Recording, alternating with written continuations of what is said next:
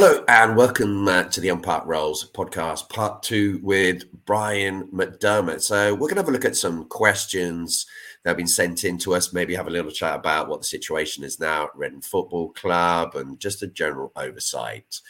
So Daniel Curtis has sent in a question and said, what was the turning point that season, referencing their two thousand eleven twelve, or were there many? I remember walking out of the ground after the Stevenage F A Cup game and thinking, that's it. The season's over. Boy, was I wrong. Yeah, I don't know if that was a turning point. We we normally did quite well in the cup. Um, got to a couple of quarter-finals, so that was a real blow to go out. No, but we weren't very good that game. Um, the ter- there was a couple of turning points, I think. Uh, I think bringing Alfie and uh, Kasper in. Obviously, we lost four big players in the summer. Started the season, five defeats on the spin, four in the league. Uh, so bringing Alfie and Kasper in, that was a, that was a pick me up, and in January bringing Jason in. Yeah, That's, that leads me to the next question, actually, Brian. Actually, sorry, but did he realise? George Hobby says, did he realise what an impact Jason Roberts was going to have? Was Roberts always the number one target, or was he amongst the list of others? No, no, it was the only target I had. I had I didn't have any interest in anybody else but Jason Roberts. It was a tough deal to get over the line. Um, but I wanted to get him, and he hadn't been playing a, a, a lot, a particular amount. But I just felt he was the absolute spot-on character that we needed. And you can't, you know, you can look back in hindsight and go, well, actually, yeah, of course, I thought he was going to do this, that, and the other. But you never know. And it worked for him. He, he didn't get injured. He was fit. He was strong. Um, he was, he was one of those people and players that kind of the lads gravitated towards. Um, you know, we do little bits of training, finishing sessions after after training, shooting sessions, and players would join in with him, um, which was good. And he, he had that sort of quality about him. And I used to watch him before the games and just walking around, and the confidence that he would he would he he, gave, he had that aura of confidence about him that, that that we needed at that time, just to give us that little bit more of an impetus. It made a massive difference. Yeah, yeah, he was just another leader in that squad. There were so many of them, wasn't there? It wasn't just one. It was a whole team of them, which is pretty unique. It's quite interesting that you say that, because I remember we got beat by Hull one nil, and I was talking to Nigel, Nigel Gibbs afterwards. I said, we need to produce leaders. We need leaders on our, on the pitch, because it was we were a little bit meek and mild at the time, and we'd lost these games. And leaders, um, players became leaders. You could see the players growing, and, you know, all of a sudden you would get not just one, but five, six, seven, eight players that you say, he's a leader now, he's a leader now, he's a leader now, leader now. You know, our captain was was a was a left winger, which is unusual. But Joby led by complete example, the way he trained, the way he conducted himself, the respect that the players had for him, the respect that the staff had for him.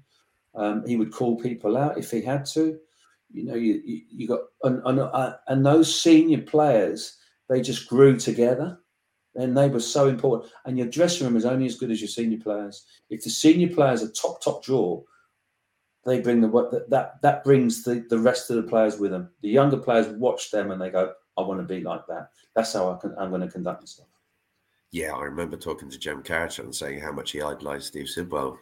And just saying that, that it backs up everything you know. I mean, uh, yeah, it's just uh, interesting seeing all this insight here. And uh, another question here from uh, Jonathan Holster. What did he learn about the squad after the early poor form in two thousand eleven twelve? I remember we started the season with Joseph Mills, Griffin and Camaro in defence. Which signing would he say was key that season? Roberts, Alf or Gorks? Probably all of them, isn't it? Well, to start with, it was... Um... It was uh, Kasper, because we needed to show ourselves up a little bit at the back, and he had leadership skills. He's not a quiet man, but strong, determined, tough, and he'd been there and seen it, done it. He'd won the league the, the year before, so that was the most important. I always believe you start from the back anyway. Um, yeah, so that that was really really important. Um, and then obviously, you know, Millsy Joseph came in and. And then Alfie was doing his stuff up the pitch, and uh, yeah, you, you need goals. But But because we were so solid, I think that season we went twenty games and not scored in the first half, which is mad. Mm. I mean, you know, if you actually look at that, everyone was talking about we can't score. And we were saying, well, look, we're not bothered. If you don't score in the first half and it's nil-nil, just stay in the game, stay in the game, because you know you're going to win. You know you're going to score a goal. You will score a goal. You know that they can't stay with you. You know that the, that they can't be as fit as you. You know they won't be as disciplined as you. And the message was repeated over and over and over again. And if you say something, if you say something enough times, we'll believe it. Yeah, yeah, totally. I've got a question here about Matthew Monte, actually, from Nick Knight. Matthew Monte, really enjoyed his cameos at the start of that season. Seemed a huge character with loads of skill, but probably quite tricky to manage. I don't know, we can ask Brian. Out of the picture after Xmas, I'm sure Brian has some stories about him. He wasn't tricky to manage. He had real talent. He did two. He scored two goals for us against Millwall. He scored two goals against Bristol City. So he was a big part of... Of of that team going up, um, yeah. I mean, look, he was part of it. He was part of of that. But I think with with Matthew, Matthew wanted to. Um, he wasn't patient. He just needed to be more patient than he was, and he should have hung around. But he was desperate to to play all the time, and I totally understand that. But we needed to do what was best for the team, and. Um, I, I, I wanted him to be around all the time, so we could he could learn from us, he could grow with us, but that didn't happen. So, um, but I've got the utmost respect for him, and I think the Reading fans will look back at him fondly.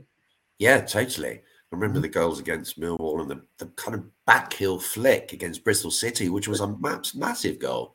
Some of the stuff he did in training was phenomenal, absolutely phenomenal. And the two goals against Millwall, I mean, we're two-nil down there, and we're getting well beaten. That's not a good start to the season. He scores two worldie goals. Yeah, yeah, totally. If we lose that first game, you kind of, I don't know how you feel, because obviously when I look back at the one oh six game, we did okay season. We did okay losing the first game, but you don't want to lose the first game of the season, do you, really, at home? You don't want to lose the first game. Then you don't want to lose four on a spin after winning the second. But I think you just deal with what you've got to deal with, and I think that's the most important thing. You know, you can't change what's going on. You have to deal with it. And uh, I think having too many regrets and looking back is not very positive. So it's pointless to do that. Um, and to be honest, we didn't do that. Someone says here, um, uh, we got another question here from uh, Alex Emmett, which is moving on to a different world. Would he be willing to come back as a scout or a director of football? I'm sure you've been asked this many times before. I think the question is, is, is, you know, would you come back? I think it's like I've said, the the structure of the football club has got to be right. You know, you need to have the right director of football. You need to have the right people in place. Everybody knows who's answering to who. Um, and even coming back to rec- to do recruitment or something like that, which is what I did. I did that for nine years with, with Steve and and and, uh, and Alan. And I loved that. I loved my time doing recruitment. I love trying to find players. That's what I do. Um, so the structure has to be right. Otherwise, if you just come back into a situation and you haven't got any input, or you're you're not the person that can make the decision, like we we we knew who were recruiting the players when Alan was there, when when Steve were there, we knew we knew what was required, and Nick Hammond was a massive part of that, and the scouting system that we had was excellent, and we scouted well.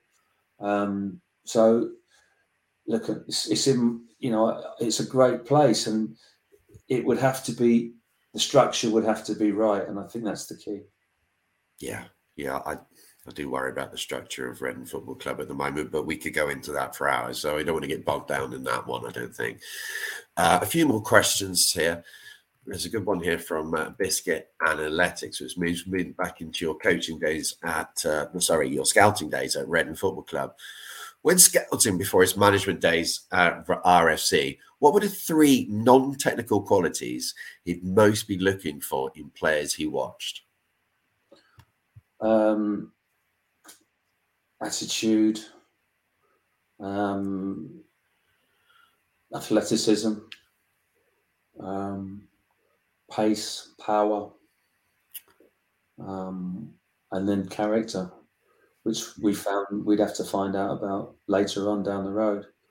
Um, I think they were signing good people was always the key for us, you know, and and, and we got that right most of the time. We always did our, our homework on what kind of character we were signing, and that was really, really important. Yeah, when you look back at those players, as we've discussed already, saying what amazing people they are. We've got one here from John Hyde. Out of that team, who does he think to go on? Who? Sorry, I've been said properly. Out of the team, who does he think will go on to have a career in management? Personally, for myself, I'll let you answer in a moment, Brian. The person I'd love to come back to Reading at some point would be Jobi McAnuff. Um, I don't know what you think about that, but yeah, Joby's looked to me that that's sort of a character that could, you know, he's doing his stuff on the T V at the moment, he's doing brilliantly.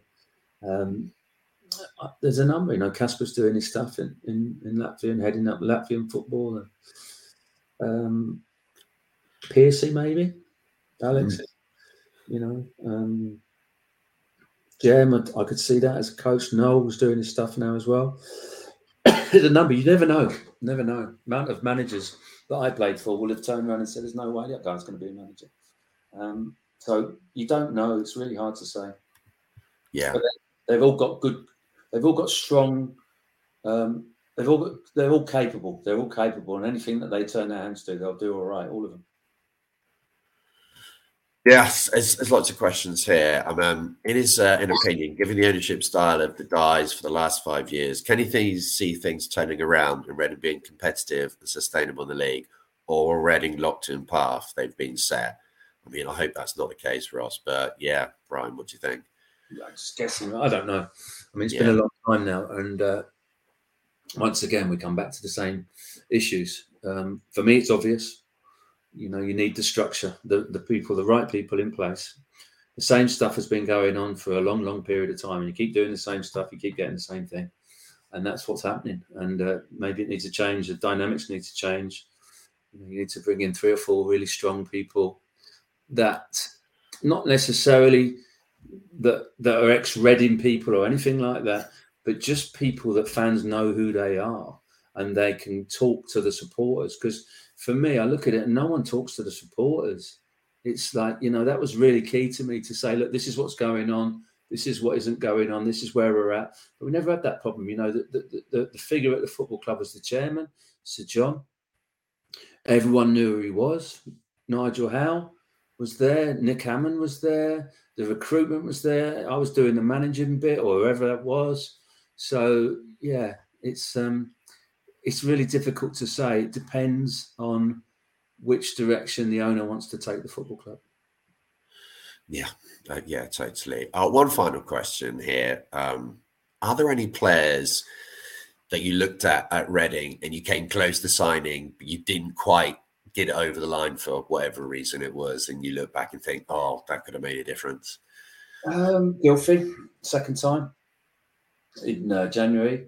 When we were doing pretty well and we started, got ourselves out the bottom three, at, uh, we tried to get Gilfi, and the owner said that the money was there, but whether it was or whether it wasn't, I'll never know. Uh, I tried to get Shane back that summer, um, but we bought Pavel Pabaniak.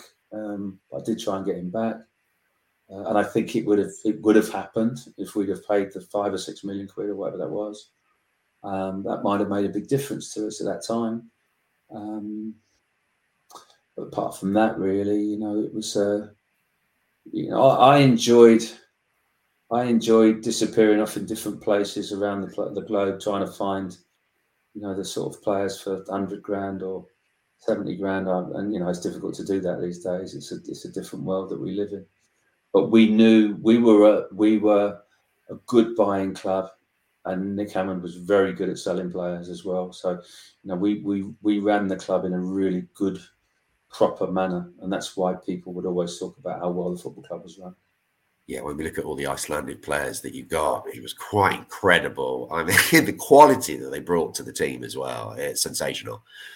Yeah, absolutely. You know, that, you know, Ivo and Brynja and uh, and Gilf, you know, absolute top top draw people, and the way that they they they uh, they produced fantastic uh, moments for us. Yeah. Totally. Uh, thanks a lot, Brian. I really appreciate your time. You're an absolute hero for doing this for me, and uh, just an incredible person. So uh, thanks again. Paul, it's been a pleasure. You take care. Thank you. Cheers. Paul, you take care, mate.